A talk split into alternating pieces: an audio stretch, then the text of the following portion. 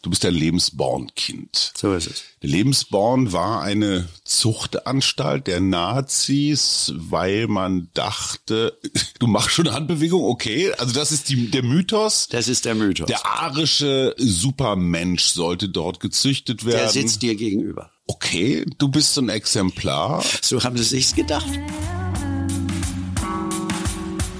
Herzlich willkommen zum Mutmach-Podcast von Funke mit Suse, Paul und Hajo Schumacher.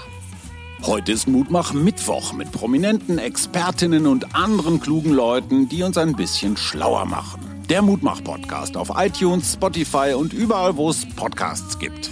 Gerne abonnieren, das ist für euch kostenlos, aber für uns ein Kompliment, das wirklich Mut macht. Und jetzt geht's los. Was ist, wenn du rausfindest, dass der, von dem du denkst, dass er dein Vater ist, dass er gar nicht dein Vater ist? Was ist, wenn du rausfindest, dass dein richtiger Vater ein SS-Offizier war? Wie gehst du mit deiner Mutter um, die dich alleine zieht in schweren Zeiten? Wie gehst du mit deiner ganzen Familiengeschichte um, die sich vom Kaiserreich über den Ersten Weltkrieg, über die Weimarer Republik, über die Nazizeit bis heute erstreckt? Und was fragst du, wenn du zum ersten Mal deinem leiblichen Vater gegenüber sitzt. Lügen und Scham, deutsche Leben. So heißt das Buch von Dirk Kessler. Er war angesehener Soziologieprofessor, unter anderem in München, in Hamburg, hatte eine Gastprofessur in Chicago. Ja, und nach seiner Pensionierung hat er sich entschieden, sich seiner Lebensgeschichte zu widmen und einfach mal aufzuschreiben, einfach mal, Fragezeichen, wie er damit umgegangen ist, als ihm seine Mutter gestand, dass er in einem Lebensbornheim zur Welt gekommen ist, einer dieser, ja, sagenumwobenen Nazi-Zuchtanstalten und wie diese Lebensgeschichte bis in den aktuellen Nahostkonflikt hineinreicht. Wir beginnen mit einer kleinen Lesung von Dirk aus seinem Buch Lügen und Scham. Das Treffen.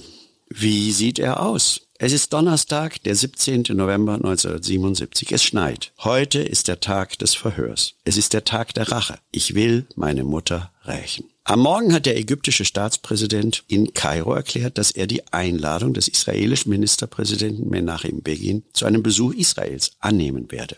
Der ägyptische Außenminister ist aus Protest gegen die geplante Reise Sadats von seinem Amt zurückgetreten. Ich bin für 19 Uhr im Restaurant Romagna Antica verabredet im Haus Elisabethstraße 52 in München-Schwabing. Ich bin aufgeregt. Unter keinen Umständen möchte ich zu spät kommen. Viel zu früh gehe ich los. Mein Mantel ist verschneit, der Ober bringt ihn zur Garderobe. Er zeigt mir den Tisch, den ich gestern für zwei Personen reserviert habe. Ich wollte sicher gehen, dass es ein Platz sein wird, von dem ich den Eingang im Blick habe. Es ist 18.30 Uhr. Ich atme tief durch. Vor einem Monat habe ich meinen 33. Geburtstag gefeiert. Eigentlich gibt es keinen Grund für diese innere Anspannung. Ich habe gute Gründe für Selbstsicherheit. Erst jetzt fühle ich mich stark genug für diese Begegnung. Ich habe mein Studium erfolgreich beendet. Ich war Stipendiat der Studienstiftung des Deutschen Volkes. Im Juni 1972 schloss ich mein Diplom in Soziologie mit der Note sehr gut ab. Vor einem Jahr wurde mir der Grad eines Doktors der Staatswissenschaften vom Fachbereich Sozialwissenschaften der Ludwig-Maximilians-Universität München mit dem Gesamturteil ausgezeichnet verliehen. Zum 1. Dezember 1976 wurde ich zum wissenschaftlichen Assistenten am Institut für Soziologie der LMU ernannt. Diese positive berufliche Bilanz ist ein wenig überschattet von der Tatsache, dass ich im Februar dieses Jahres 1977 von der Mutter meines zweijährigen Sohnes vom Landgericht geschieden wurde. Neun Jahre nach der Eheschließung. Sie wollte diese Ehe nicht mehr fortsetzen. Sie hatte den Antrag auf Scheidung gestellt. Ich wollte es nicht noch schwerer machen. Darum plädierte ich auf schuldig. Das Glück war ohnehin verschwunden. Die grundsätzlich lebenslang angelegte Ehe sollte nur im Ausnahmefall geschieden werden, wenn einer der Ehegatten schuldhaftes Verhalten dem anderen gegenüber gezeigt hat. Wir mussten uns etwas ausdenken, was die Scheidung ermöglichte.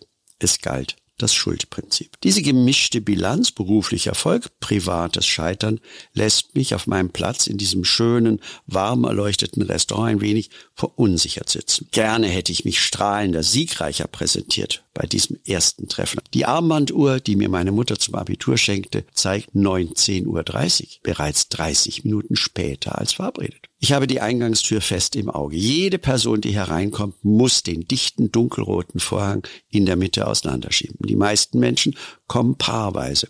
Ich warte auf einen einzelnen Mann. Ich weiß nicht, wie er heute aussieht. Ich kenne nur Schwarz-Weiß-Fotos aus der Zeit, als ich fünf Jahre alt war. Ich warte auf einen mir unbekannten Mann. Ich warte auf meinen Vater. Ich warte auf den Mann, der sich meiner Mutter gegenüber wie ein Schuft verhalten hat. Ich kann nicht verzeihen. Ich werde ihn nicht erschießen, auch wenn ich das zu meiner Mutter gesagt haben soll, als sie mir nach meiner Konfirmation die Wahrheit über meinen Vater offenbarte. Aber ich will ihn verhören um zu hören, was er zu seiner Verteidigung zu sagen hat. Dieses Buch ist meine Rache. Ich will zeigen, was für eine Heldin meine Mutter war und welches Unglück mein Vater über meine Mutter brachte und welches Glück es für mich war, nicht in seinem Einflussbereich aufzuwachsen. Ganz vielen Dank, lieber Dirk Kessler, Soziologe, Professor. Du hast ein Buch geschrieben und das war der Anfang, den wir gehört haben, Lügen und Scham. Ein Thema, das uns immer mal wieder befasst in ganz unterschiedlichen Kontexten. Deins trägt den Untertitel Deutsche Leben, weil du und diese Szene führt so ein bisschen darauf hin, ganz viele Deutsche leben in deinem vereinst. Hm, ich weiß nicht, ob ich das jetzt so richtig zusammengefasst habe, aber du bist nicht der, von dem du früher dachtest, dass du es bist und dessen Namen ich immer noch trage. Ich versuche es mal ganz grob zusammenzufassen. Du bist ein Lebensborn-Kind. So ist es. Der Lebensborn war eine Zuchtanstalt der Nazis, weil man dachte, du machst schon eine Handbewegung, okay. Also das ist die, der Mythos. Das ist der Mythos. Der arische Supermensch sollte dort gezüchtet werden. Der sitzt dir gegenüber okay, du bist so ein Exemplar. So haben sie sich's gedacht. Man weiß aus der Rassetierzucht, dass Reinrassigkeit eigentlich eine ganz bescheuerte Idee ist, weil die Evolution will mischen, die Evolution will ausprobieren, will sich von anderen Genpools, aber egal. Das diskutierst du besser nicht mit irgendwelchen Haltern von reinrassigen Schäferhunden und Doggen. Interessant, wie schnell wir von diesem wirklich gruseligen Thema ins Lustige kommen. Das schätze ich sehr an dir. Außerdem, was ich noch sehr mag, ist, du bist Max Weber-Experte, den ich auch sehr schätze. Aber darum geht's heute nicht. Und du weißt nicht oder wusstest nicht, dass du ein Lebensbornkind bist, weil dir eine andere Geschichte erzählt worden ist von deiner Mutter. So, und das hier ist der Moment, wo du deinen leiblichen Vater zum ersten Mal treffen solltest. Richtig. Mhm. Und ihr habt euch auch getroffen. Ihr Ein einziges Mal. Dieses eine einzige Mal. Dieses eine einzige Mal. Und was ich so bewegend finde, du sagst, du kannst dich an nichts mehr erinnern. Du kannst dich daran erinnern, meine Großmutter kam aus Frankreich. Das war so sein Satz, mit dem mit er dem sich er erklärte. Mhm. Und dann, ja, einfach ein Fluss von Text. Aber lass uns, lass uns vorne anfangen. Okay. Wie, wie bist du drauf gekommen, dass dieser Mensch dein Vater ist? Naja, es war anlässlich meiner Konfirmation, dass meine Mutter eben diese Gelegenheit offensichtlich lange vorher wahrscheinlich überlegt, nutzte, um zu sagen, Dirk, ich muss dir mal was sagen. Jetzt ist der Junge alt genug. Jetzt ist der Junge alt genug, um die Wahrheit äh, mhm zu verkraften und zu hören. Wobei ich fairerweise immer dazu sagen muss, ich hatte bis dahin schon das Gefühl, irgendwas stimmt hier nicht. Aber okay. Naja, und dann erzählte sie mir, dass dieser Fritz Käsler, dessen Namen ich trug und den ich mein ganzes Leben bis dahin als Schwarz-Weiß-Foto an der Wand äh, hängen sah, mit einem schwarzen Trauerband versehen, das ist das war dein Vati. Und dein Vati war ein tapferer äh, Panzersoldat und der ist gefallen. Es dauerte lange, bis ich verstehe, was das heißt, äh, weil als Kind fällt mir ja oft hin, aber mhm. das war wohl offensichtlich was anderes, dieses Gefallen.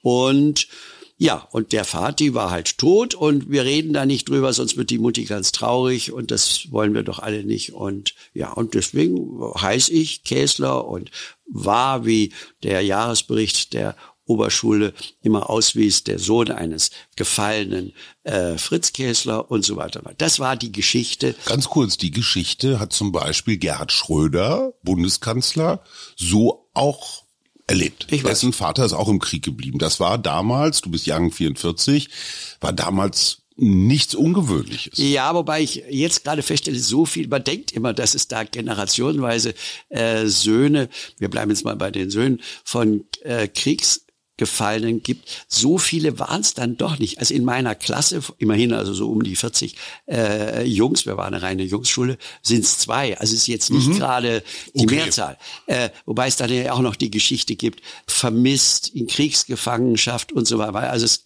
gab noch mehr abwesende Väter, aber richtig gefallen war zumindest in meiner Klasse nur zwei.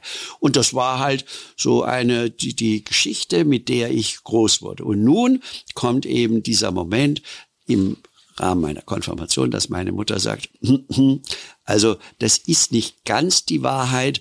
Äh, ich war zwar verheiratet mit dem Fritz Kessler und der ist dann auch wirklich gefallen, das stimmt alles, aber dein Vater ist ein ganz anderer und der lebt. Und zwar lebt der in Frankfurt mit einer anderen Familie und nur, dass du es weißt. Und nur, dass du es weißt. Genau. Und ja. ab, und ab da beschäftigte mich logischerweise dieser lebende, unbekannte Vater in Frankfurt. Äh, ich schreibe auch in dem Buch, dass ich mir alle möglichen Fantasien machte, wie ich den aufspüren könnte, wie ich den sozusagen stalken würde und ohne dass er wüsste, äh, dass sein Sohn ihn begleitet und so weiter und so weiter. Jedenfalls beschäftigte mich, das glaube ich schon sagen zu können, seit meinem dann eben 15. Lebensjahr diese Fantasie, wer ist dieser Mann? Was ist das für einer? Und ganz kurz, die Rollenverteilung war, Mama ist die gute, weil du als Sohn natürlich warst gleichzeitig, naja, Sohn, Beschützer, Ehemann, Ersatz. Also Genau. Mutti war heilig. Mutti war heilig. Und dieser Typ Und Mutti da, war verletzlich und verwundbar. So. Deswegen durfte man über diese traurigen Geschichten auch nicht allzu viel reden. Und dieser Mann da in Frankfurt, das war der Bösewicht.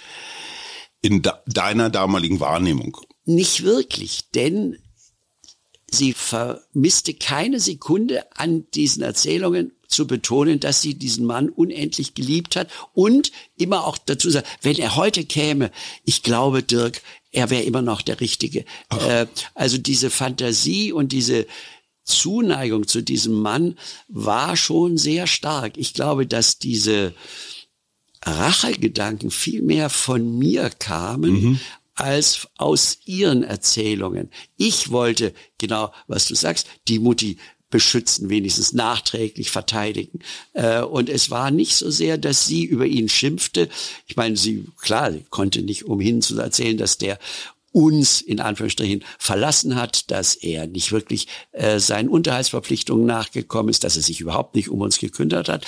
Aber aus ihren Erzählungen klang nie wirklich Hass auf diesen Mann. Sie wundert sich dann so metamäßig, äh, wieso habe ich eigentlich keinen Hass auf den? Äh, aber das lag halt darin, Dirk, ich liebte diesen Mann ganz schrecklich und das war der einzig richtige Mann. Es, diese Rachegedanke war wohl eher etwas, was aus mir heraus entstand.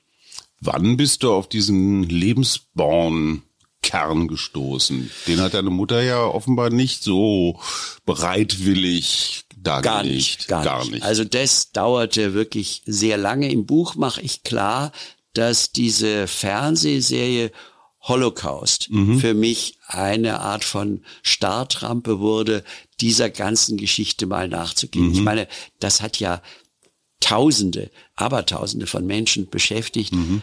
und dazu gebracht, dass sie endlich äh, die Frage gestellt, sag mal Mutti, sag mal mhm. Papa, mhm. sag mal Opa, was habt ihr eigentlich gemacht in der Zeit? Ich habe mhm. da diese Serie gesehen, mhm. das ist ja schrecklich, schrecklich. Äh, in der Schule ist davon gar nicht so mhm. sonderlich viel erzählt worden, aber das ist ja eine ganz furchtbare Geschichte. Sag mal, was habt ihr da gemacht? Ganz kurz für die Nachgeborenen, das kann man sich heute fast nicht mehr vorstellen, gerade auch vor dem Hintergrund Nahost und, und was da jetzt gerade alles so los ist. Die ganze Republik hat den Atem angehalten. Holocaust war eine Serie. Sendemassen sind gesprengt worden, Kinos sind boykottiert worden. Es war, es war richtig, es war richtig Aggression. Man merkte, dass sich da Jahrzehnte verdrängter Geschichte aufgestaut Naja, das hatten. vorgeschobene Argument war, wir wollen keine Soap genau. über diese Schrecklichkeiten. Genau. Aber das hieß natürlich im Kern, wir wollen überhaupt nichts mehr davon so. Und, und jetzt kommt so eine amerikanische Serie ja. und erzählt uns, was in der deutschen Geschichte los ist. Das kann ja wohl nicht wahr sein. Die Amis wollen uns erzählen. So. Genau. Also es rührte praktisch in jeder deutschen Familie an irgendetwas nicht ausgesprochenes. So. Und bei dir war es so, bei mir war es so. Ich fing auch an, im Keller in diesen kleinen Metallkästchen rumzuschnüffeln, wo die Sachen von früher drin waren. Genau. Und Abzeichen. dann war relativ bald, das könnte ich jetzt nicht mehr datieren, war ich auf diese Lebensborn-Thematik gekommen. Wie? Das kann ich nicht mehr so genau. Es gibt einen Film, den kann man übrigens sich auf DVD äh, beschaffen. Und den muss ich, das schreibe ich auch im Buch, obwohl der ab 18 wohl ausgewiesen war, den habe ich in einem Kino in München-Pasing, da spielen alle diese Geschichten, äh, gesehen. Ich war viel zu jung, ich muss mich irgendwie da reingeschlichen, ich habe keine Ahnung, wie das ging. Und dadurch kannte ich nun die Geschichte, auf die du auch gleich am Anfang mit der Zuchtanstalt hingewiesen mhm. hast. Das war natürlich die reißerische Story, die war in der bunten äh, verbreitet worden und alle Leute sahen nun Bilder vor sich, diese schwarz bekleideten mit den langen äh, Mänteln, Reitstiefeln, Reiterhosen, äh, die, die auf diese SS-Männer, die auf diese blonden Maiden stürzten und die begatteten. Es um, ist Nazi-Porno. Äh, ja? Nazi-Porno, Nazi genau, genau, genau. Ja. Äh, wer den übrigens mal sich Kunstfilm anschauen will, äh, Der Nachtportier. Ein mhm. total toller Film. Packen wir in die Show Notes. Ja, genau. Nee, ist wirklich super. Also, mhm. und da geht's noch ganz anders zu. Jedenfalls, dieser Film verbreitet jene Story, die dann auch heute noch sich in den Köpfen vieler äh, Menschen eingenistet, Lebensborn, als diese Zuchtanstalt äh, für den reinrassigen Nachwuchs. Wer die seriöse wissenschaftliche Literatur zum Thema Lebensborn durchgeht und gründlich zur Kenntnis nimmt, erkennt zwei Seiten.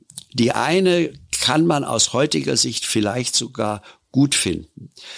Frauen, die sich in eine Liebesbeziehung mit einem SS-Offizier eingelassen hatten vielleicht sogar verheiratet waren mit dem, aber auf jeden Fall unehelich verbandelt waren mit einem dieser SS-Offiziere, hatten durch den Lebensborn und seine Heime die Möglichkeit, relativ anonym zu entbinden, eine optimale, wir reden von Kriegszeiten, eine optimale medizinische Versorgung zu bekommen, sowohl für äh, die Mütter als auch für die Kinder und die erste Zeit in einem sehr geschützten, weil sehr abgeschiedenen Kontext dieses Kind A zu gebären und B dann großzuziehen, zumindest für eine bestimmte Zeit, bis dann Mutter und Kind aus dem Lebensbornheim entlassen wurden.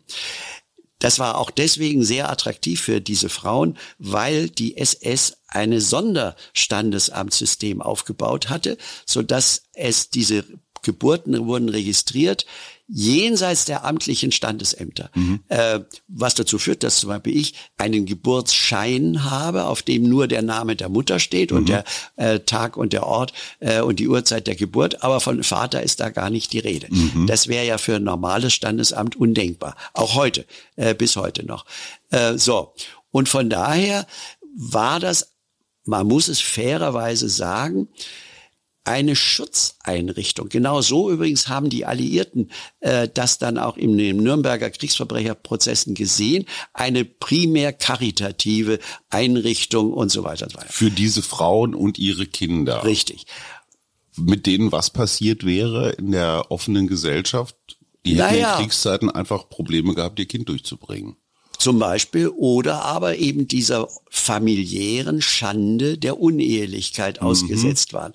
Wir reden von äh, zwar der Spätzeit des Naziregimes, aber diese bürgerliche kleinbürgerliche Moral war schon immer noch omnipräsent und Unehelichkeit war ein großes Stigma, denk vor allem an den ländlichen Raum klar, und klar. so weiter. Also das ging gar nicht. Ein Bankert durch die also in die Welt zu setzen, das war eine Katastrophe für Kurze- die Frauen. Hm. Ja, kurze Frage. In der katholischen Kirche soll es ja hier und da auch zu, ja, äh, kann man sich gar nicht vorstellen, Undenkbar. aber äh, zur Zeugung von Kindern gekommen sein. Nein. Und zwar nicht durch die unbefleckte Empfängnis. Echt? Und auch dort hatte man ja das Problem, dass der, ne, der jeweilige Geistliche durfte das ja nicht. Diese Kinder mussten ja auch irgendwie so Untergebracht. we ja, so Genau. weggemuschelt werden. Ja, richtig. Und das war letztendlich auch eine Aufgabe des Lebensbaus. Woher kam dann diese, diese Zuchtgeschichte? Naja, ich muss die dunkle Seite, die sehr Mhm. viel dunklere Seite auf jeden Fall auch noch erwähnen. Tatsache ist, dass in dem Rahmen dieses hinter dem Lebensbaum stehenden Programms auch die Vergrößerung der arischen reinrassigen Rasse Mhm. stand. Was dazu führte, dass in den Gebieten, die die Wehrmacht immer mehr eroberte, immer unmittelbar auch folgten SS-Einheiten, die nach arisch aussehenden Kindern Ausschau hielten. Die entweder aus den Waisenhäusern, das kann man dann sogar noch gut finden, geholt wurden oder aber tatsächlich aus bestehenden Familien gerissen wurden. Äh, vor allem, man muss es jetzt erst recht mit Nachdruck sagen, in der Ukraine, in Polen, in der damaligen Tschechischen Republik und so weiter und so weiter. In all den Gebieten, auf denen die Wehrmacht eben ihre territorialen Skandinavien auch. so, und ja, ja, Norwegen ganz wichtig, weil die norwegischen Kinder waren natürlich quasi das idealtypische Modell für reinrassige Arier.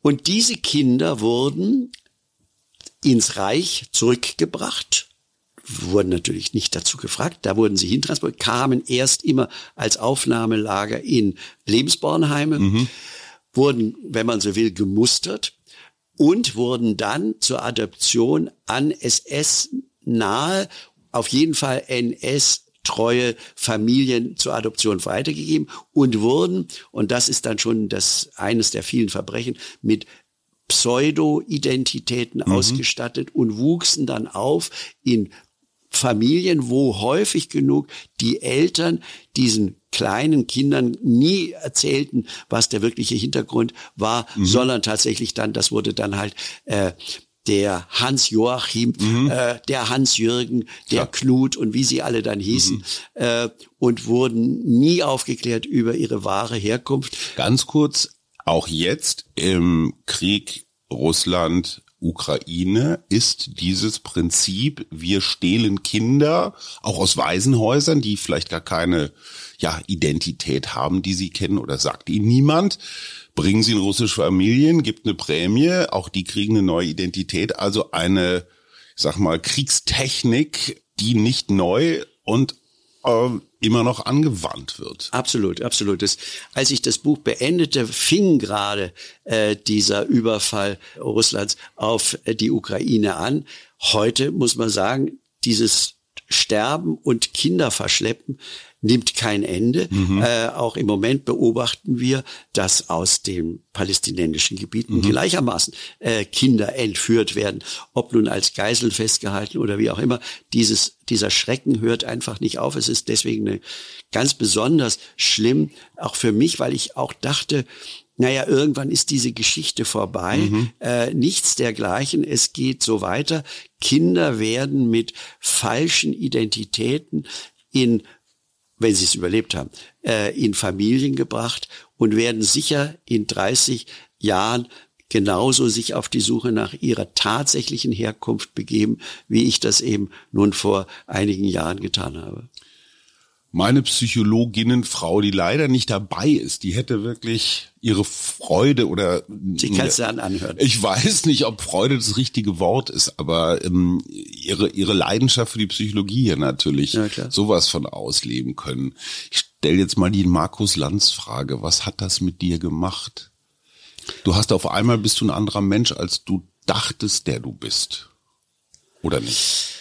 Naja, ich habe das ja vorhin schon angedeutet. Das war jetzt nicht die ganz große Schockerfahrung. Ich hatte, woher weiß ich nicht, immer das Gefühl, irgendwas stimmt hier nicht. Irgendwas stimmt hier nicht.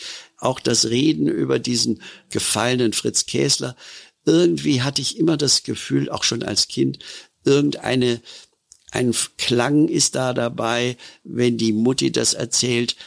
Irgendwas stimmt hier nicht. Und spätestens natürlich seit diesem Filmbesuch äh, war mir klar, das ist die Story. So dass, als meine Mutter mir dann die wahre Geschichte berichtete, also ich nicht aus allen Wolken fiel, mhm. wonach du fragst, kein anderer Mensch geworden war, sondern es war eher die Bestätigung eines ungewissen Gefühls. So würde ich das vielleicht bezeichnen. Ich, ich will dir keine, keine psychischen Probleme einreden, aber ich habe in ganz jungen Jahren für den Spiegel mal eine größere Lebensborngeschichte gemacht und kann mich erinnern, dass viele Menschen, die als Kind dort aufgewachsen mhm. sind oder gewesen sind, mit irgendwelchen Problemen kämpften, die was mit Identität zu tun haben. Also das ist fraglos. Das äh, ist aber auch verbunden mit dieser Lebensborn-Geschichte, aber nicht nur. Also wachst du mal in den 50er Jahren in München-Pasing als Dirk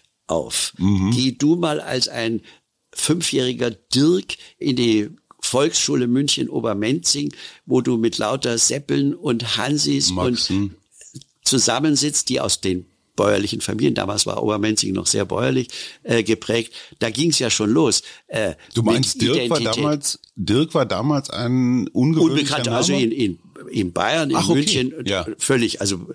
meine Mutter wurde Frau Dirk genannt, weil die dachten, es ist der Familienname. Ach komm. Ja, äh, dann kam noch erschwerend hinzu, dass ich äh, evangelisch war. Okay, das äh, also ungläubig. Äh, also das geht Schlimmste, gar nicht. was einem also ziemlich konnte, schrecklich. Ja. So und so weiter. Also diese Frage nach der Identität ist so alt, äh, seitdem ich überhaupt nur denken kann. Ja. Und naja, wozu führt das? Du gibst auf und du denkst dir, ich habe halt keine. Nee, denkst du, das stimmt nicht. Ich bin ich und deswegen bin ich ja auch so froh, muss ich ja mal sagen an dieser Stelle, dass ich in dem Mutmach-Podcast mhm. jetzt eine Rolle spielen darf, genau. weil ich weiß es nicht genau, aber das werdet ihr wahrscheinlich auch oft kennen, woher dieser Mut dann gekommen ist. Aber ich hatte nie das Gefühl, dass ich mich hier unterkriegen lasse. Äh, und von daher war auch diese Lebensborn-Geschichte, so geheim sie natürlich bleiben musste. Mhm. Äh, aber das war jetzt nicht, äh, dass ich Schuld gebeugt durch die Gegend lief, sondern ganz im Gegenteil. Meine Mutter vermittelte mir ja auch so eine Art von Selbstbewusstsein. Mhm. Wir sind wer. Das ist so eine dieser Formeln. Wir sind ja nicht irgendjemand. Wir sind wer. Mhm. Äh, und als Kind kannst du dir darunter nicht so fürchterlich drunter vorstellen, aber auf jeden Fall hat's dir einen geraden Rücken äh, verschafft. Und dann hattest du noch einen Großvater, königlich bayerischer Rittmeister. Also das war schon in Ordnung. Es entstand dadurch ein Selbstbewusstsein, was nicht durch, oh Gott, oh Gott, ich bin nichts wert, geprägt war. Dann kam natürlich auch, zumindest äh, nach dem ersten Durchfallen, nach der sechsten Klasse, damals wurde noch anderes gezählt, äh, der Ehrgeiz, euch werde ich zeigen, mhm. euch werde ich zeigen. Das äh, ich, ja als äh, meine vorherige Klassenleiterin sagt, solange ich an dieser Schule bin, werden Sie kein Abitur machen, Käsler, äh, habe ich gedacht, okay Leute, euch werde ich es zeigen. Und dann war ich nicht nur Chefredakteur der Schülerzeitung, sondern auch noch Schulsprecher äh, und habe die Abschiedsrede für den Schulleiter gehalten. Also es hat eher dazu geführt, dass mir dachte, okay Leute, ihr kriegt mich nicht unter. Äh, und ob das was mit dieser Herkunft, also bestimmt nicht mit dem Lebensbornschmarrn, also das hat damit nichts zu tun, aber, aber dieses sozusagen, ich lass mich nicht unterkriegen, das war schon, das kam aus dieser Überzeugung, dass ich mich nicht unterkriegen lasse. So hätte das Buch ja auch heißen können. Ich lasse mich nicht unterkriegen. Absolut. So, aber es heißt Schuld und Scham. Weil. Und da sind zwei deutsche Zentralbefindlichkeiten in einem, klar. in einem Satz. Genau, weil ich zum einen auch mir selber bewusst machte durch das Schreiben dieses Buchs, wie sehr diese Lüge meiner Mutter gut gemeint, aber doch über mir lastete. Äh, hier stimmt was nicht. Ein Gefühl, das mich sehr schnell auch in allen möglichen anderen Situationen ergreifte. Und dann die Scham. Das ist noch merkwürdiger. Diese Scham hat mir meine Mutter sozusagen aufgepackt. Und zwar Scham worüber? Nicht über die Zugehörigkeit der SS. Mhm. Das ist mir beim Schreiben immer deutlicher, sondern über die Scham, über die Unehelichkeit. Mhm. Etwas, was sich heutige junge Menschen wahrscheinlich gar nicht vorstellen können. Und ich wohne ja nun im, auf dem Gebiet der ehemaligen DDR und ich merke, dass Leute dort also gar nicht verstehen, wovon ich rede, wenn ich sage Scham über die Unehelichkeit. Wie was? Äh, und das hat dich belastet? Äh, mhm. Und da konnte ich immer nur sagen, mhm. ja, meine Mutter hat es zutiefst belastet. Ja. Äh, deswegen war sie ja so froh, diese Geschichte mit dem gefallenen Fritz Kessler erzählen zu können. Und keiner fragt ja, Moment mal, also ihr Sohn ist im Oktober 44 geboren und ihr Mann ist 40 gefallen äh, Moment mal. Konnte man das damals schon einfrieren? Es, es, ist ihr gelungen, wie sie das genau hingekriegt ja. weiß ich nicht, äh, auch diese Namensänderung hinzukriegen, mhm. weil ich natürlich erstmal als Dirk Mahnholz geboren wurde, ja. ihr Mädchenname. Da war die SS genauso sozusagen äh, ja kleinbürgerlich äh, wie die normalen Standesämter. Ich meine, mhm. man hätte ja gleich auf den Namen Käsler gehen können. Hat man nicht, sondern ich wurde also erstmal registriert als Dirk Mahnholz. Und Hättest du dich dann eigentlich später neu benennen können? Also hättest ich habe das nicht Mahler versucht. Also mhm. es hat ja auch damit zu tun, dann hast du bis dahin auch schon einen literarischen Namen und so okay. weiter und so weiter. Also das äh, wäre mir, wahrscheinlich hätte man das versuchen können. Das heißt, du trägst jetzt den Familiennamen des SS-Offiziers? Nein, den Familiennamen des gefallenen ersten Mannes meiner Mutter. Alles genau. klar. Jetzt genau. haben wir es, jetzt haben wir es gerade. Genau. Schuld und Scham. Also erstens auch das wieder kurzer Exkurs für jüngere Menschen. Eine alleinstehende Frau mit einem Kind war unehelich? damals, naja, Moment, unehelich ah. wissen wir noch gar nicht, okay. aber war damals stand unter Beobachtung. Absolut. Das gab es nicht. Absolut. Die war dann auch noch Protestantin. Das Kind hieß auch noch komisch. Wenn da jetzt eine Unehelichkeit, dann wäre sie gesellschaftlich ruiniert gewesen. Und du auch. Insofern musste eine Geschichte her und das war mit dem Gefallenen so richtig. Also da war auf jeden Fall schon mal das Schamgefühl, was heute kaum noch jemand versteht. Alleinerziehende Mütter völlig normal. So, also das war das erste, das erste Schamthema. Ja, ja, genau. Und das Verrückte ist, das finde ich nachträglich immer noch merkwürdig. Das Buch äh, ist voll davon. Äh, nach Holocaust ganz viele lange Interviews mit meiner Mutter geführt. Mhm. Und die habe ich aufgezeichnet und die sind dann transkribiert worden und so weiter und so weiter. Und in dem Buch habe ich davon große Passagen aufgenommen, um auch diesen Dialog zwischen Mutter und Sohn äh, nachvollziehbar zu machen. Ich kann darin keine einzige Zeile finden, wo sie Scham über die Zugehörigkeit zum Lebensborn mhm. und damit einer SS-Unterorganisation mhm. artikuliert. Die Scham rührte aus der Unehelichkeit, mhm. nicht aus der Verflochtenheit, um es mal vorsichtig zu sagen, in dieses Unrechtssystem und in den Lebensborn, der, das hatten wir ja vorhin schon gesprochen, jetzt nicht nur als die finstere Einrichtung, aber immerhin, also fester Bestandteil des Rassezüchtungsprogramms äh, der Nazis. Äh, und ich meine, darüber könnte man sich ein bisschen sagen wir es mal vorsichtiger, zumindest genieren. Nichts dergleichen. Ganz Wie erklärst du als Soziologe das? Verdrängung? Naja, ich glaube, ja, das auch, aber ich glaube, so schrecklich das klingt, dieses Elitäre in der ganzen Unternehmung führte nicht zu, sagen wir mal, reduziertem Selbstbewusstsein. Mhm. Äh, solange mein Vater noch in SS-Offiziersuniform neben ihr ging, will ich ganz sicher, mhm. empfand sie keine Scham über dessen Zugehörigkeit zu dieser Herrenrasse. Status. Status, absolut. Also das sagt sie auch. Der war wer, der war wer. Also wir waren wer, aber der war wer. Wenn der in den Raum kam, dann wussten die Leute, wer hier kommt. Äh, alle Frauen haben ihn bewundert. Da geht's schon los. Mhm. Äh, sie war ja ganz einfache Schreibkraft aber eben in der Zentrale des Lebensborn in München. So hat sie meinen Vater kennengelernt, so dass also eine Scham oder gar ein Schuldbewusstsein über diese Zugehörigkeit in den ganzen Interviews nicht deutlich wurde. Und ich mache mir nachträglich quasi selber wie Vorwürfe, dass ich sie, vielleicht wusste ich da aber auch noch nicht so viel, äh, ja mit dieser schuldhaften Verstrickung, vor allem in diesen Kinderraub, äh, damit konfrontiert habe, sondern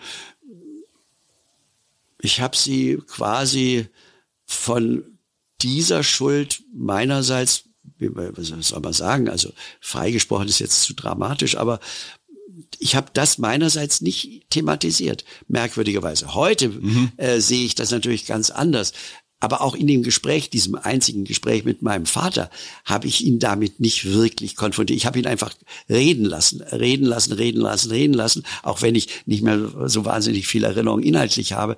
Aber äh, ich habe ihn bestimmt nicht konfrontiert. Sag mal, denn der war in diesen besetzten Gebieten. Äh, hast du dich beteiligt an diesem Kinderraub? Man muss dazu sagen, die Geschichte, die du eingangs gelesen hast, 1977, mhm. du bist gerade als, äh, ja, als junger Wissenschaftler bist du wer, du hast dich gerade getrennt und dann begegnest du diesem Altnazi, diesem ja. Alt-SSler, der ganz offenbar relativ unbehelligt ein, ein neues Leben angefangen hat und der erzählt nur von sich. Na gut, das war allerdings auch meine Idee. Ich wollte ja von mir überhaupt nichts erzählen. Der fängt ja dann ganz harmlos an. Na, ist, ist ja schön, dich mal zu sehen. Und Aber er hat ja nichts von damals, sondern seine Erzählung begann ja eigentlich erst, ja, also die SS spielte keine so große Rolle in seinen Erzählungen. Er war, das, das also so viel ich weiß aus den äh, wenigen und überhaupt Unterlagen, ein mega schlauer Opportunist. Ich unterstelle ihm auch, dass er äh, zum Lebensborn ging als sozusagen wie Verwaltungsangestellter, um ja nicht an die Front oder in die Wehrmacht mhm. äh, zu müssen. Lieber so ein Schreibtischmensch. Äh, Mensch. Dann bricht das ganze System zusammen. Was machst du als äh, SS-Offizier? Mhm. Du tauchst erstmal im ländlichen, im Umkreis eines dieser Lebensbornheime, äh, im Umkreis von München, unter als Landarbeiter, keiner weiß, wer du bist, wer du warst. Auf die Frage sagt meine Mutter, naja, der hatte ja jetzt auch ganz was anderes an. Also tolles Argument. Mhm. Äh, und dann, und das finde ich eine der unglaublichsten Geschichten, das hat ihm wohl nicht so geschmeckt, das kann man ja auch verstehen, so körperliche Arbeit war ja nun auch nichts, woran er gewöhnt war. Dann geht er zu den Amis. Mhm. Und übernimmt da die Lagerverwaltung der Lebensmittel, der US Army in München. Ich meine, das musste erst mal bringen. Gerade noch bei der SS, mhm. dann so eine kurze Übergangsphase und dann bist du bei den eigentlichen äh, Besatzern und Feinden und verdingst dich da, achtest natürlich nur darauf, dass du ja nicht die Ärmel aufkrempelst, weil dann könnte man deine Blutgruppentätowierung mhm. äh, der SS sehen. Und dann steigt er da auch aus und wird dann Versicherungsvertreter. Das ist ein Muster. Viele dieser Männer finden dann so prekäre Arbeitsverhältnisse, mhm. wechseln ständig die Orte, sind mal da, mal dort. Er hat auch versucht, mal ins Hotelbusiness zu gehen. Also das führt dann zu einem sehr ruhelosen Leben, was aber sicher auch damit zu tun hatte, dass er ja nicht irgendwie festgenagelt werden äh, wollte und irgendwann hat wahrscheinlich keine Sau sich mehr drum gekümmert, was haben sie eigentlich äh, in dieser Zeit gemacht. Dann war halt bundesdeutsches äh, Wirtschaftswunder angesagt, bei dem er offensichtlich ganz gut reüssiert hat und äh, ja, dann wollen wir doch jetzt nicht mehr mal über diese schrecklichen alten Geschichten. Wen interessiert das denn noch? Und das ist, glaube ich, der Satz, der uns in die Jetztzeit bringt weil Schuld und Scham, ist zumindest mal meine steile These, beherrschen die öffentliche Debatte heute immer noch. Ja, Gott sei Dank. Ja und nein, weil viele Menschen finden das natürlich auch anstrengend. Ne? Der Satz, jetzt muss auch mal, jetzt, jetzt ist auch mal gut. Ne? Die letzten Zeitzeugen, die letzten Auschwitz-Überlebenden sterben gerade weg mhm. und es fängt ja eine interessante Phase an ohne Zeitzeugen. Es wird ja historisiert, die, die ganze Nazi-Zeit und dadurch ja auch irgendwie distanziert. Ne? Und je länger ein Ereignis vorbei ist, desto oh, veränderter wird es eigentlich wahrgenommen. Also wenn man heute über den 30-jährigen Krieg redet, dann redet man über Schlachten und über große Feldherren. Ja, und da war auch ein bisschen Pest und da wurde auch ein bisschen was verwüstet. Aber es wurde, es wird nicht mehr so Schuldfragen werden nicht mehr so viel debattiert, ne? sondern es ist halt dann, na, die übliche Geschichtsschreibung. Jahreszahl, Ort, Ereignis. Naja, das stimmt halt gerade was Deutschland angeht, nur zum Teil. Deswegen ist es jetzt schade, dass seine Frau nicht dabei ist. Denn man spricht mittlerweile zu Recht, auch wissenschaftlich fundiert, von transgenerationaler mhm. Traumaübergabe. Das heißt, es gibt mittlerweile eine Reihe von Büchern, wo heutige Frauen, die ihre Kinder erzählen, sich fragen, was erzähle ich meinen Kindern über diese Zeit? Mhm. Denn ich weiß ja, dass mein Vater, teilweise mhm. natürlich jetzt mein Großvater, verstrickt, wie das so schön war, ich hasse dieses Wort, mhm. in diese ganzen Unheilsgeschichten war. Wollen wir so tun, als ob der Opa, der Papa damit nichts zu tun hatte? Oder will ich meinen Kindern erzählen, dass unsere Familie mhm. Schuld auf sich geladen hat? Mhm. Und wenn ich das nicht tue, was macht das mit mir, mhm. wenn ich nicht darüber rede, mit meinen Kindern, mit meinen Enkeln? Das heißt, es scheint also psychologisch sinnvoll zu sein, nicht dieser Schlussstrich-Debatte mhm. äh, zu folgen. Man kann das vielleicht so national also wie lange müssen wir Deutschland für diese Verbrechen äh, noch äh, uns in ein Büßerhemd gewandt? Vielleicht auf so einer Großflächenebene funktioniert das ja sowieso nur bedingt. Aber Familiengeschichte, mhm. Familiengeschichte ja. Und mein Buch ist natürlich in hohem Maße eine Familiengeschichte. Wie ist dieses Familiensystem, meine Großeltern, meine Mutter, mein Vater, ich mit dieser Thematik umgegangen? Und es dürfte keine deutsche Familie geben, wo nicht solche Geschichten dann plötzlich äh, aufsteigen. Ich hatte jetzt vor kurzem ein paar Freunde zu mir nach Hause eingeladen und habe auch ein bisschen aus dem Buch gelesen und darüber erzählt. Man glaubt es nicht. Plötzlich, Leute, die du, also die ich schon lange kenne, mhm. kommen auf einmal mit ihren Geschichten mhm. raus und sagen, naja, jetzt wo wir schon drüber reden, also das war so und teilweise also. Mein Opa. Ja. Wüstere, also mhm. muss ich ja fast sagen, wüstere Geschichten als meine. Und du denkst, das wusste ich ja gar nicht. Also echt. Und also es ist noch nicht vorbei. Und es darf auch nicht vorbei sein. Also davon bin ich fest von überzeugt, weil das ist ein psychologisches Erbe, was aufgearbeitet werden muss. Denn jetzt zum Beispiel kann ich ganz nüchtern sagen, das wäre ja auch schon eine der wahrscheinlich äh, angebotenen Fragen. Und nun, nachdem du das Buch fertig geschrieben hast, ich selber fühle mich durch das Schreiben dieses Buchs befreit. Mhm. Das ist wirklich so. Therapeutisches also, Schreiben. Absolut. Also betreibe ich seit 40 Jahren, kann ich nur empfehlen. Ja, nein, also ja. äh, ich hatte es mir vorgenommen. Ich schreibe ja auch in dem Buch, und das ist sicher nicht übertrieben, also 40 Jahre damit auseinandergesetzt. Vier Jahre geschrieben, jetzt ist es draußen in der Welt, jetzt geht seinen Weg und ich fühle mich doch in hohem Maß befreit von dieser Last, auch eben nochmal zu dem ersten Stichwort Lügen. Ich muss nicht mehr mit der Lügengeschichte operieren. Mhm. Erzählen Sie doch mal äh, bisschen was von Ihrer Familie. Und da gab es eben immer diese zwei Geschichten. Mhm na ja, also mein Vater gefallen, äh, Panzer, äh, Belgien, äh, schrecklich, schrecklich, äh, Heldentod und mit der Mutti jedes Jahr zum Heldengedenktag vor dem Armeemuseum in München gestanden äh, und ich hatte einen Kameraden angehört und die Mutti weinte ganz schrecklich. Nein, das war nicht mein Vater. Mhm. Und jetzt kann ich sozusagen mit der wahren Geschichte operieren. Ganz im Gegenteil, bevor irgendein äh, Klugscheißer daherkommt. Ich selber habe meinen Wikipedia-Eintrag geändert, mhm. indem ich jetzt schrieb, geboren als Dirk Marenholz. Und das ist auch eine Befreiung. Verstehst du? Du musst mhm. nicht mehr rumlaufen mit dieser Tarngeschichte mit der immer noch ganz viele Menschen rumlaufen. Übrigens, ohne dass ich jetzt irgendwelche Systeme gleichsetzen will, aber natürlich gab es in der DDR auch einen elitären Zirkel von Funktionären. Und auch da gab's Geschichten, über die bis heute nicht geredet worden ist. Eine davon haben wir von Anne Rabe gehört, die war für den Deutschen Buchpreis nominiert, hat sie hier erzählt.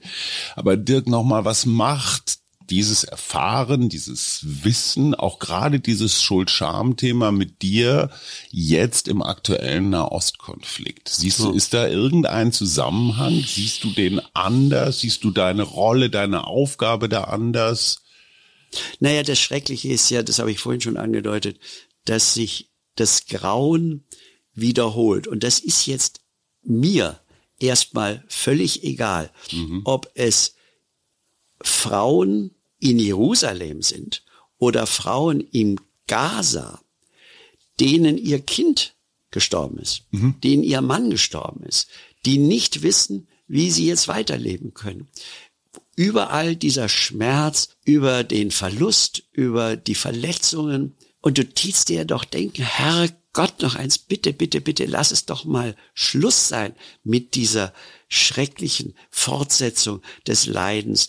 Und es wird, denn letzten Endes ist das Buch ja auch eine, ja, Heldinnengeschichte geworden, äh, wie meine Mutter mit diesen ganzen Schwierigkeiten für sich und ihren kleinen Sohn äh, das alles gemeistert hat.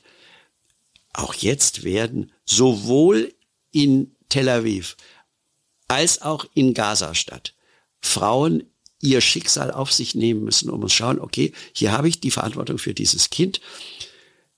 Ich muss dieses Kind schützen vor allen Schrecklichkeiten. Ich werde das hoffentlich hinkriegen. Und die eine wird sagen, nein, beide werden sich ja auf heilige Schriften beziehen und werden sagen, Gott möge mir helfen. Mhm. Worauf ich hinaus will, ist, bis zu deiner Konfirmation, werde auch nicht ganz überzeugend, aber warst du eher ein Opfer, ein Opferkind, der Vater im Heldentod, wenn auch für ein völlig falsches System, aber ne, immerhin hast du mit deinem Vater bezahlt, sozusagen. So, auf einmal bist du das Kind eines SS-Offiziers, auf einmal bist du eines Täters. Auf einmal bist du ein Täterkind. Was, was, was hat das bis heute in, in dir ja verursacht? Also fühlst du dich jetzt wegen, wegen des Holocausts verantwortlicher, weil trägst du irgendwas in dir? Naja, ich weiß nicht genau, aber ehrlich gesagt, es interessiert mich jetzt auch nicht mehr, was mein Vater in diesen Heimen gemacht hat. Mhm. Er war eindeutig in den besetzten, von der Wehrmacht besetzten Gebieten. Ob er zu denen gehörte, die Kinder aussortiert und verschleppt haben, weiß ich nicht. Äh, die Frage ist, hast du Schuld geerbt? Tja. Die hat sich mir in dem Moment gestellt, als ich als Kind wusste, mein Vater war bei der Wehrmacht. Hm. Das ist nicht ganz so schlimm. Nee, obwohl nee, schon wir, klar, aber obwohl wir ich möchte hier keine Härtegrade der, diskutieren. Ja, ja, obwohl wir seit der Lebensmal-Ausstellung wissen, hm. dass das Bild dieser unschuldigen Wehrmacht alles andere als stimmt, habe ich Schuld geerbt. Also erstmal würde ich rundweg sagen, nein. Ich habe keine Schuld an den Verbrechen, an denen wahrscheinlich mein Vater beteiligt war, an denen aber auch meine Mutter beteiligt war, weil du konntest nicht für den Lebensborn in München in der Zentrale sitzen und irgendwelche Dokumente schreiben, ohne dass du damit nicht schlimme schlimme Geschichten auch äh, geschrieben hast. Äh, mir fällt da dieser äh, wahnsinnig tolle Film über die Wannsee-Konferenz äh, ein. Da gibt's, also es sind ja mhm. alles nur Männer.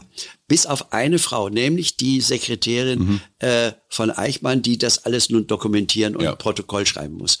Ich möchte nicht wissen, was meine Mutter für Texte schreiben musste hat die da irgendwann mal gesagt, na, ich kann das nicht mehr, offensichtlich nicht. Mhm. Äh, und insofern habe ich eine Schuld geerbt, auf die diese beiden Täter meiner Eltern, die sich der nicht gestellt haben. Also mhm. ganz sicher nicht. Meine Mutter zeigte mir gegenüber zumindest null Schuldbewusstsein. Mhm.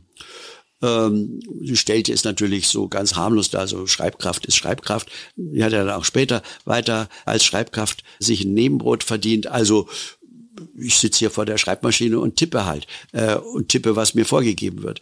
Also wieso soll ich da äh, Schuldgefühle haben? Mein Vater habe ich eben, wie gesagt, nicht mehr stellen können. Es käme noch mein Onkel dazu, der im Rasse- und Siedlungshauptamt tätig war, wo ich auch nicht genau weiß, was der da mhm. gemacht hat. Also ich komme schon, das ist das Schreckliche, in dieser unmittelbaren vor mir liegenden Generation aus einem Familiensystem von Tätern. Mhm. Ähm, vermutlich nicht Leute, die Juden in die Gaskammer geschickt haben. Vermutlich nicht Leute, die Menschen selber erschossen haben. Das glaube ich nicht. Ausschließen kann ich es natürlich, als zumindest bei meinem Vater nicht. Ähm, aber dass die Schuld auf sich geladen haben, das ist für mich unstrittig. Dass sie sich ihr nicht gestellt haben, ist auch unstrittig. Und dass sie vielleicht in so einem Unterbewussten mir davon ein, ein Päckchen draufgepackt haben, das würde ich nicht ausschließen. Aber, und das ist jetzt sozusagen für mich die Pointe, mit dem Schreiben dieses Buchs mhm. habe ich mich dieser Schuld, ohne dass ich sie genau benennen kann, gestellt. Mhm. Ich habe sie dargestellt äh, und fühle mich seitdem und damit erst recht äh, frei von jeder Schuld. Wobei wir der guten Ordnung halber einmal noch den Untertitel erwähnen müssen, Deutsche Leben. Es geht nicht nur um deine Mutter und den Lebensborn. Es geht ja um das agrarische Deutschland im 19. Jahrhundert. Es geht um die Kaiserzeit, um die Weimarer Republik. Es letztendlich hast du nicht nur deine, sondern auch deutsche Geschichte ähm, aufgearbeitet und quasi aus eurer individuellen Familienperspektive mhm. erzählt. Das irre ist, und da frage ich jetzt wieder den Wissenschaftler, wenn man sich überlegt, in, naja, was waren das, 150 Jahren, was da alles passiert ist. Man muss sich ja nicht nur die technische Entwicklung vor mhm. Augen halten, sondern wir haben es gerade gesagt, der Umgang mit, ja, Schuld und Scham, was waren damals für Werte, was waren heute. Kann ein Mensch eigentlich so viel verkraften? Weil es ist ja einfach eine unglaubliche Menge auch an Erlebtem. Absolut, ja. Zu verarbeitendem. Und viele hatten nicht die Chance, ein Buch zu schreiben. Ja. Vieles staut sich an, vieles wird irgendwo weggesteckt in irgendwelche inneren Giftfässer. Und, und plötzlich auf einmal tun sich irgendwelche Schubläden auf. Ja, das ist auch wahr. Nun muss man schon dazu sagen, dass, da muss man allerdings immer vorsichtig sein, weil das klingt da auch immer so ein bisschen eingebildet. Aber die deutsche Geschichte in diesen letzten 150 Jahren ist schon sehr speziell äh, mit Brüchen äh, verbunden. Also ich meine, jeder Durchschnitts-US-Amerikaner, mhm. auf dessen Boden, das muss man ja immer sich klar machen, noch nie Krieg war. Es hat noch nie, also wenn wir mal Pearl Harbor außen mhm. vor lassen, noch nie Krieg von außen auf US-amerikanischem Territorium gegeben. Jetzt, wenn du das vergleichst mhm. mit deutscher Geschichte, äh, da denkst du dir, das sind... Das es hat doch keine Systembrüche gegeben.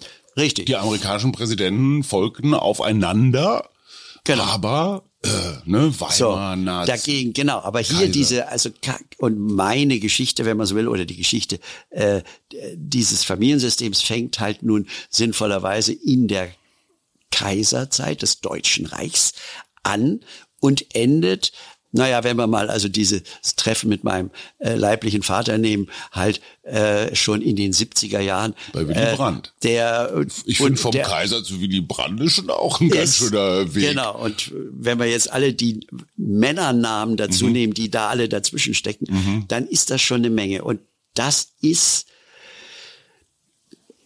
ja dramatischer als manch andere nationale Geschichte. Ich meine, es ist ja nicht ganz unbekannt. Ich habe ja große anglophile äh, Sympathien. Du äh, warst äh, in Chicago Gastprofessor? Ja, das auch. Aber ich meinte jetzt speziell äh, diese Inseln nördlich von uns des Vereinigten Königreichs, das ja nicht mehr so vereinigt ist. Immerhin habe ich dort studiert und so weiter mhm. und weiter. Da hat es auch Systembrüche gegeben, gar keine Frage. Aber so einschneidend, nicht zuletzt natürlich, weil die zu ihrem Glück keine wirkliche faschistische Phase hatten. Hätte ja fast werden können, aber ist ja nicht. Ja, also wir uns und auch in Frankreich. Also wenn man sich so unsere Nachbarn anschaut, die deutsche Geschichte ist schon sehr, sehr speziell durchzogen und geprägt durch diese radikalen Brüche. Nicht mhm. nur kleine Modifikationen. Mal waren es die äh, Tories, mal waren es Labour. Klar, auch immer Variationen zum Thema, aber nicht so tief einschneiden, dass das ganze System nicht mehr das gleiche ist. Ich meine, was ja oft übersehen wird, ich meine, diese NS-Zeit, wir denken da immer nur an das Unheil und das Verbrechen, was damit verbunden ist. Aber es war ein radikaler Bruch des gesellschaftlichen Systems und Gefüges. Ich meine, die alten Eliten waren auf einmal keine Eliten mehr. Und ich meine, gerade jetzt wird ja in der letzten Vergangenheit sehr deutlich, wie einige der alten Eliten versucht haben, sich da anzuwanzen mhm. und anzubiedern, mhm. äh, weil sie das natürlich nicht verkraften konnten, äh, auf einmal nicht mehr Elite zu sein. Also versuche ich es vielleicht mal jetzt bei den neuen Machthabern, äh, mich da anzuwanzen und bei denen zu reüssieren. Und diese kleinen Bürger äh, haben natürlich also sich kaputt gelacht über diese Aristokraten, die glaubten, sie könnten es nochmal versuchen. Das war vorbei.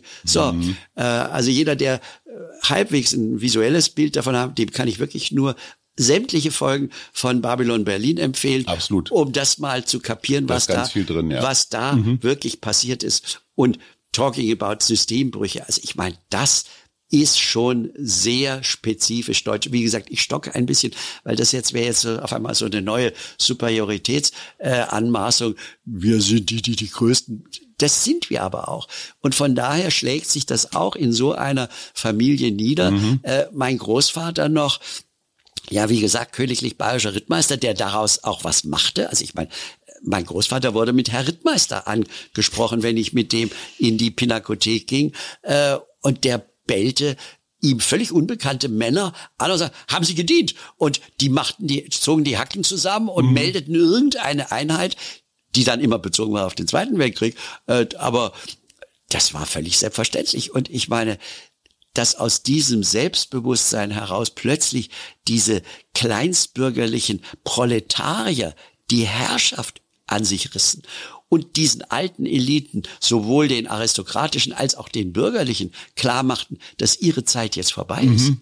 Ja, das, wo hat's denn das in anderen Nationen gegeben? Ich meine, die, die britische Gentry, äh, also komme was wolle, egal welcher Premierminister war, die waren die Elite und das hatte natürlich auch was mit dem Königshaus zu tun und so weiter und so weiter.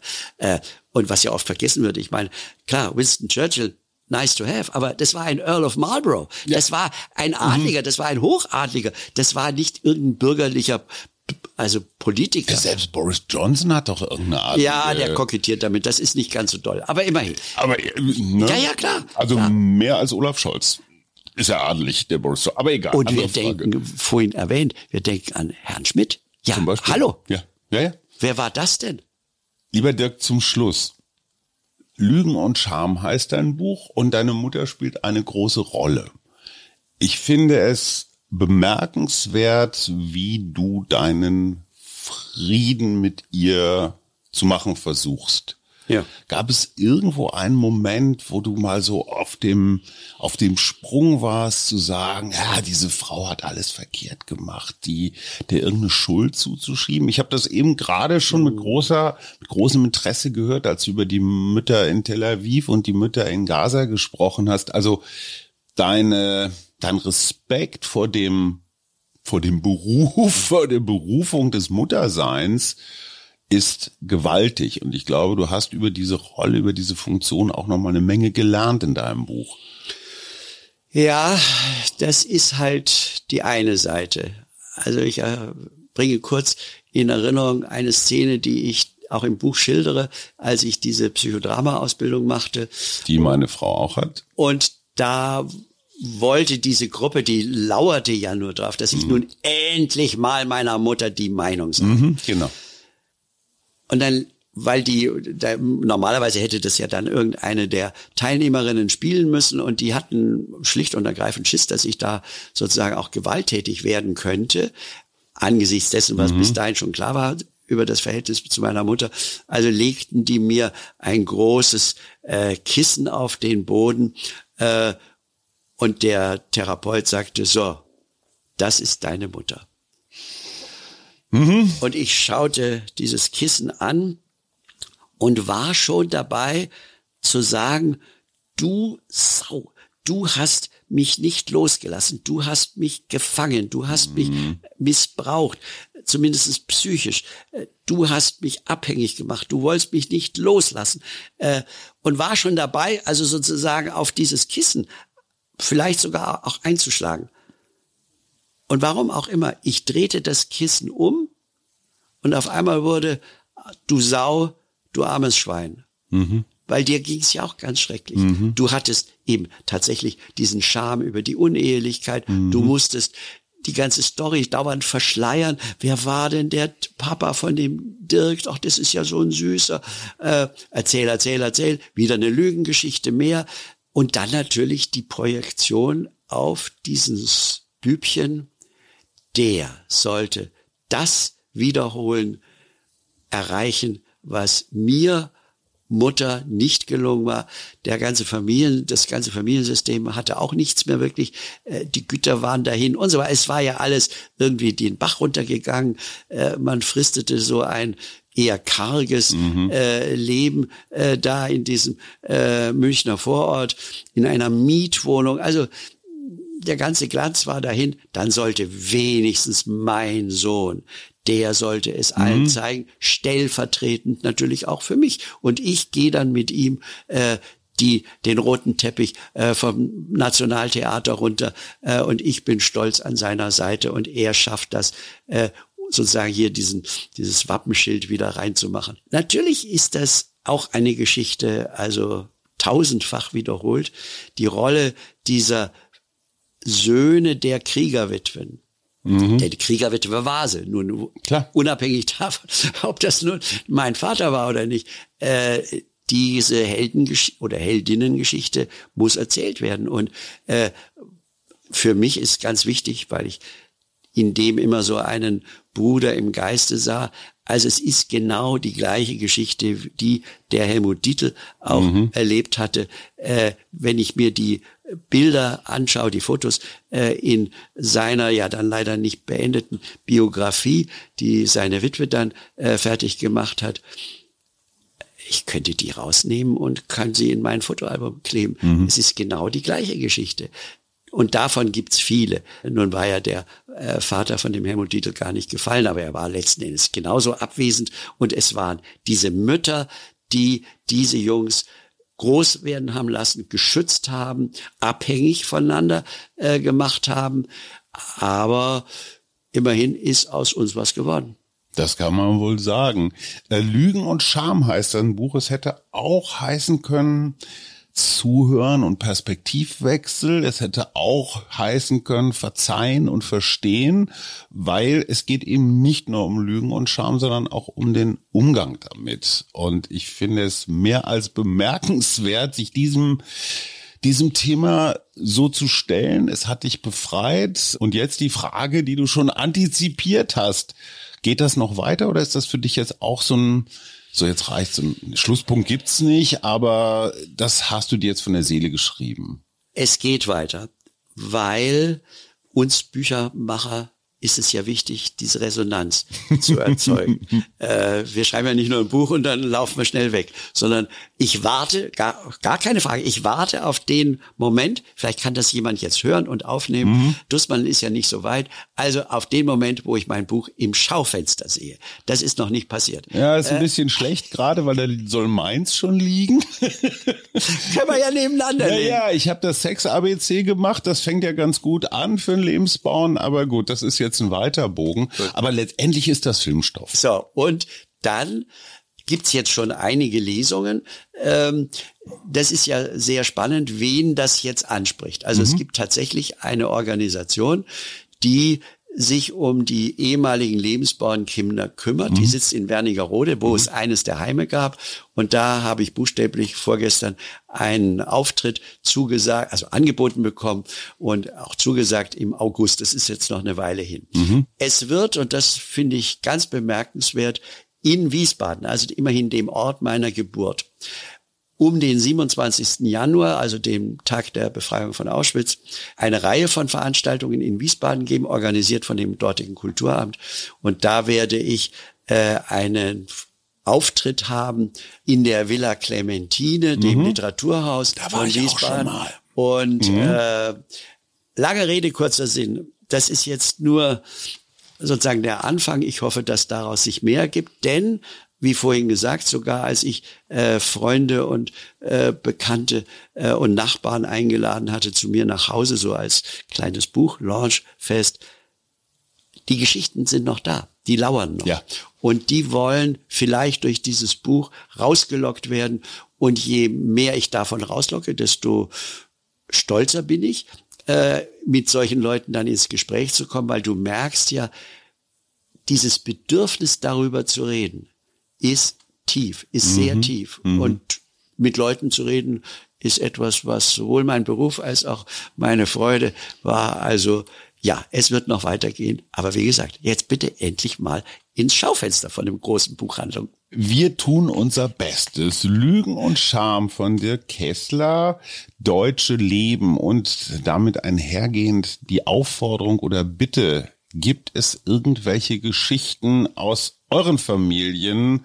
Oh, Im weitesten Sinne würde uns das äh, sehr interessieren. Lieber Dirk, ähm, ich habe wieder eine Menge gelernt und Max Weber, Preuße-Denker, Muttersohn, 2014, aber ein Standardwerk. Das werde ich mir als nächstes antun. Du schätzt Max Weber, ne? Dazu machen wir dann irgendwann auch nochmal eine Sendung. Sehr gerne. Vielen Dank für die Einladung und es war ganz toll. Schön, Danke dass sehr. du da warst. Das war der Mutmach-Podcast von Funke. Jeden Montag, Mittwoch, Freitag ganz frisch. Unterstützt uns bei steady.fm, folgt uns auf Instagram oder hinterlasst gerne eine nette Bewertung. Wir hören uns.